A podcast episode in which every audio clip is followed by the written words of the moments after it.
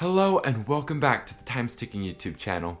For those of you who are new, my name is Jake, and today I get to talk about the pocket watch of one of history's most notorious serial killers. So stick with me through this intro, and I'll lay down the details for the watch of Jack the Ripper.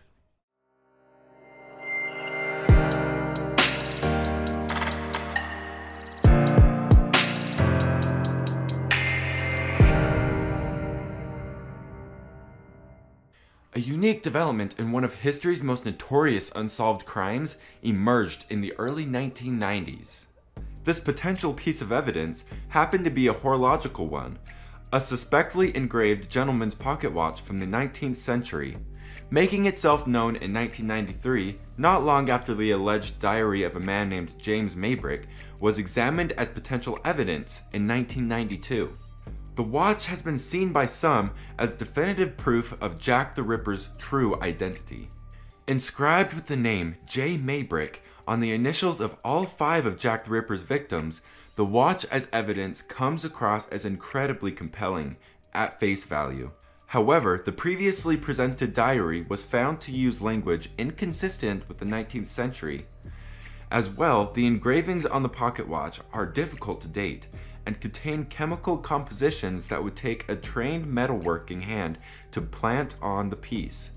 Despite these inconsistencies, many truly believe James Maybrick is the actual identity of Jack the Ripper. The most convincing argument to be made for this position is the pocket watch itself.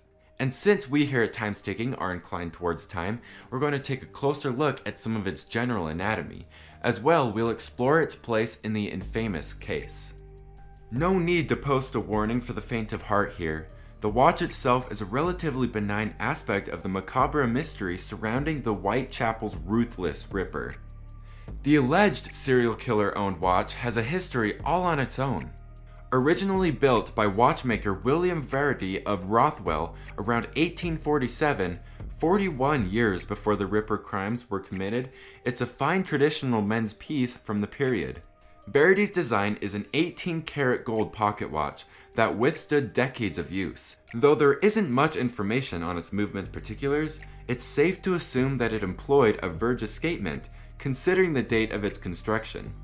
After switching hands for over a century, the watch was presented publicly by one Albert Johnson in nineteen ninety-three for forensic examination. Inscriptions on the inside of the timepiece were damning toward James Maybrick, but required a closer look to confirm them as evidence. Using an electron microscope, Doctor Stephen Turgus of the Corrosion and Protection Center at the Manchester Institute of Science and Technology took a first crack at studying the Verity-made piece. Turgus's conclusion essentially stated that the engravings revealed no conclusive evidence regarding their age. He did, however, mention that it would be difficult to create a forgery, without ruling out the possibility of a forgery entirely, thus keeping the mystery alive surrounding James Maybrick and his potential ownership of the notorious pocket watch.